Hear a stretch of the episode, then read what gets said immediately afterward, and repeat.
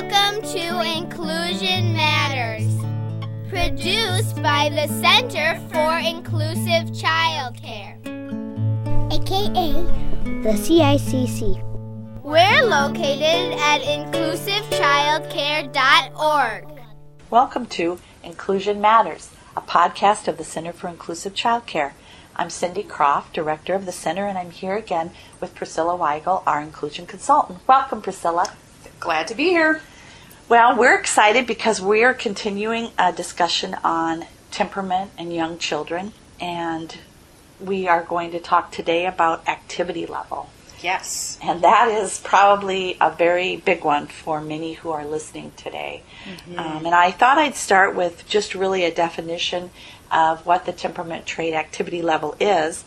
And really, it's an overall preference for active or inactive play and overall energy level throughout the day. So again, we, we often think of activity level and we go right away to the child who's just so busy, mm-hmm. is really, you know, tearing through the stuff.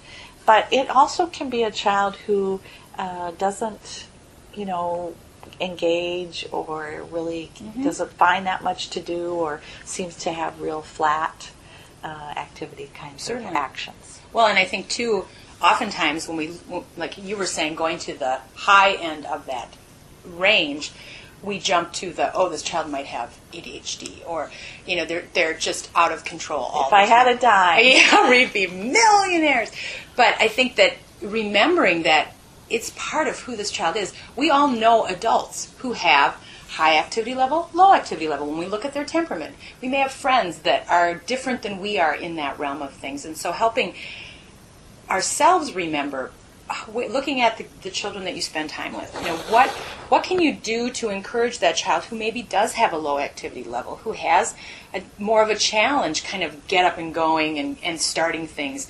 What are you providing that child in your group, and then what are you providing the child with the high activity level exactly. to, to meet the needs that they have innately inside of them, saying, "I need more movement. I need to be busier." And when a child is not given options that are appropriate, they're going to choose whatever feels good, and sometimes that's not the best choice. Exactly. And we see that then that leads to challenging behavior. Exactly, and on both ends, we the the the child who may have the high activity level that may often be the child when we have consultation calls.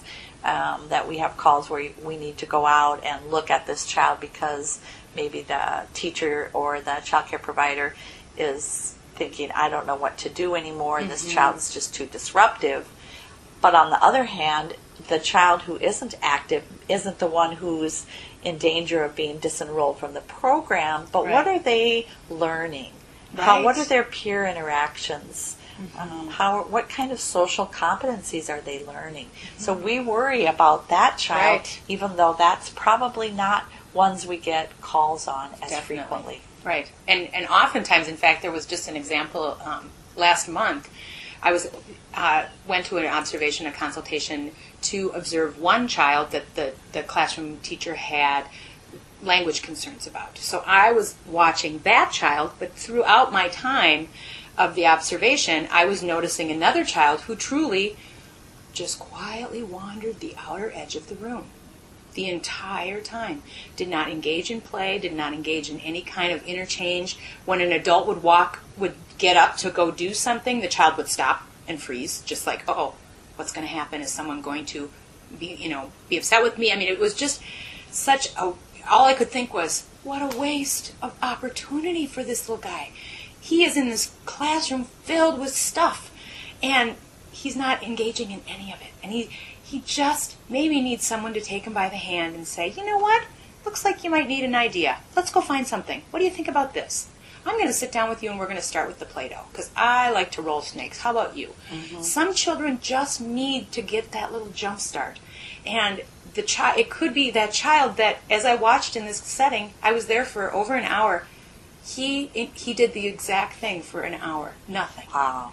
And you think, wow, yeah. Does his parents have him enrolled in this setting to be a rich filled setting with experience and learning and interaction and for that hour or over an hour he did nothing and you know it just makes me sad. Right. So we have to be aware of the children who have that lower activity level, who have that, and you know we'll talk a little bit more about approach withdrawn and adaptability and that type of thing, in, um, as we move on in the temperament discussion. But we have to be watching and making sure that we're not missing kids who really need a little help getting going. Well, let's go. Let's go on from there and talk about low activity level. As our listeners are probably thinking, what can I do with a child that just seems content to maybe stay in the same thing, uh, maybe even seems to be stuck, or doesn't, or wanders, or doesn't seem to want to get involved, who just seems tired, or you know, just and sometimes I honestly, if somebody were thinking about it, I honestly don't notice what they're doing. Right, because they're flying under the radar. Exactly. All morning long or all afternoon long. But it doesn't mean that you know we have we have to honor that temperament. Mm-hmm. However, look at our world. Is this child going to be successful being let to just wander and not engage? No. And so, how can we build in some skills for that child to be able to say, you know what, I can participate in this activity. It's maybe not my favorite, so maybe I'm not going to spend a lot of time there, but then I can do something that I really enjoy. Maybe that's looking in, at books in the book area, or maybe that's just playing quietly at the water table by myself. Or so building in kind of that play schedule for the mm-hmm. child, looking at their temperament. Slowly introduce more things that are a little more active. So you're not just plopping them in and saying, you're going to do this and you're going to have fun, by golly, because that child is maybe not feeling that at all. And so you're going to be working to support them. And you also want to make sure that you don't overstimulate. You know, children that, that are used to that low activity level, when you push them to what you think they need, it might be too far. Yeah. And so start slow and, and really be in tune to their cues. They, you know, the one little boy at a center I was at last week, he, I was trying to describe it to the teachers because I said, "Have you noticed his facial expression?" And they were like, "What do you mean?" And I said, "He looks concerned and worried all the mm-hmm. time." And he's four Right. that shouldn't be happening. You know, he's frightened and, and concerned and nervous about what are they going to expect me to do or how am I going to handle it. Our job is to be that support person. Exactly. And not to be someone that's pushing a child to, into something that's going to make them uncomfortable. Not that we have to be always, you know, walking on eggshells. I'm not advocating Right. that because we want children to be more adaptable as their years, you know, as they mature. Right. But when we look at where we meet them, we meet them where they are and then we slowly help build. Mm-hmm. You make a good point, though. Sometimes we as teachers have to be detectives mm-hmm. with good observation skills because a child that is has a low activity level, it may be a temperament trait, mm-hmm. or it may be an indicator of something else. You know, is it something about nutrition? Sure, You know, are they sure. coming to our program and and we didn't know this until we do a little investigating, but really they're coming and they have missed breakfast Sure. or um, they've had poor sleeping. Mm-hmm. Something's going on at night. Something's going on in the family that we weren't aware of, Right. and so there's some kind of pattern that's broken up, or you know there's some there's an allergy. You know, many things can be going on. Um, so temperament is one piece, but we also want to always be doing careful docu- observation and documentation to be sure we really understand what a child's needs are. And that's a very good point to be making. So let's talk about high activity level, which I think um, probably resonates with many of our listeners. Certainly, and it seems like there's a it's running rampant in three and four year old boys. Yeah, telling exactly. there's like there's an epidemic of high activity level, which part of that is just their job. Exactly. It's their job to be active, and that's the thing we have to tell ourselves. This child is just being a kid, and that's what they're supposed to be doing right now.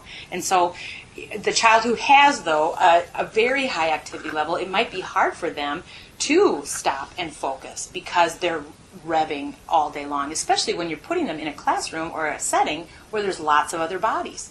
That can attribute to and encourage that revved up feeling because it's it's sometimes very overwhelming and loud. Um, so making sure that you're you're once again that guide, that side by side support for that child. Maybe you need to put your hand on their shoulder and remind them that you're inside so that your feet don't have to move so fast. We'll do some running when we get outside. Just instead of yelling at them across the room, you know.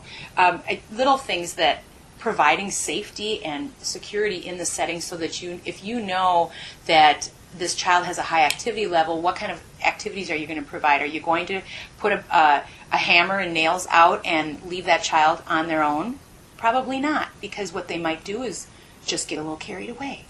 or, you know, so that's something, monitor what they're engaged in.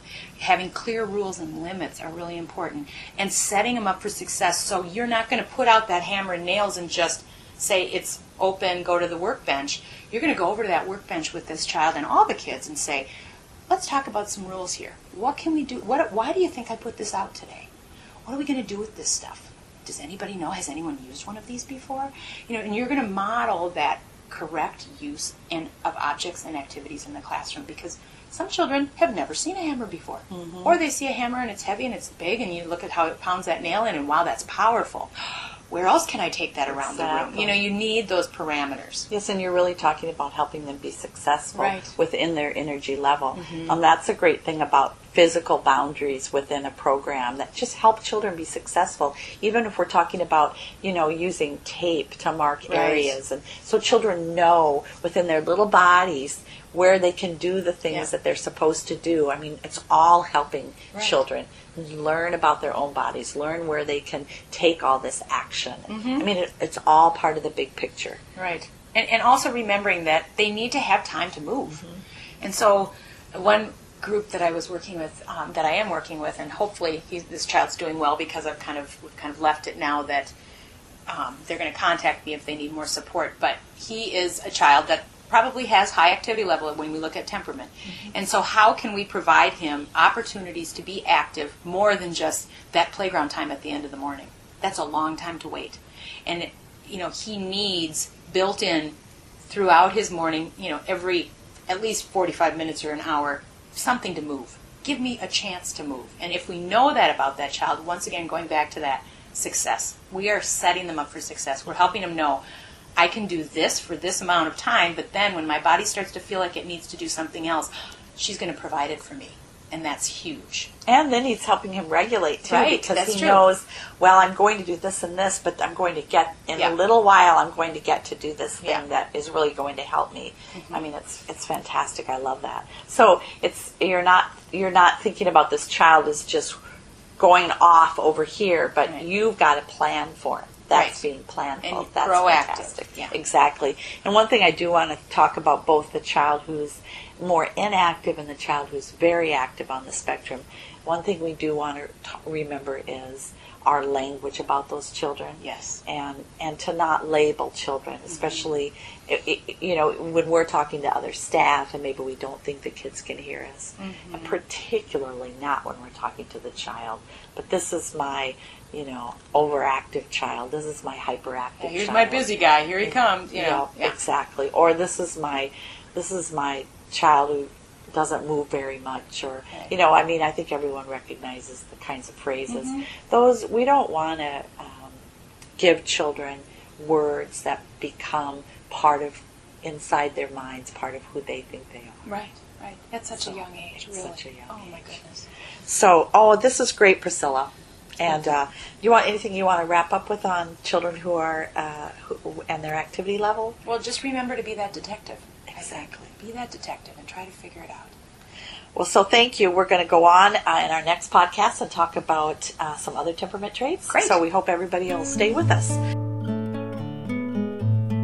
That's all for now. See you next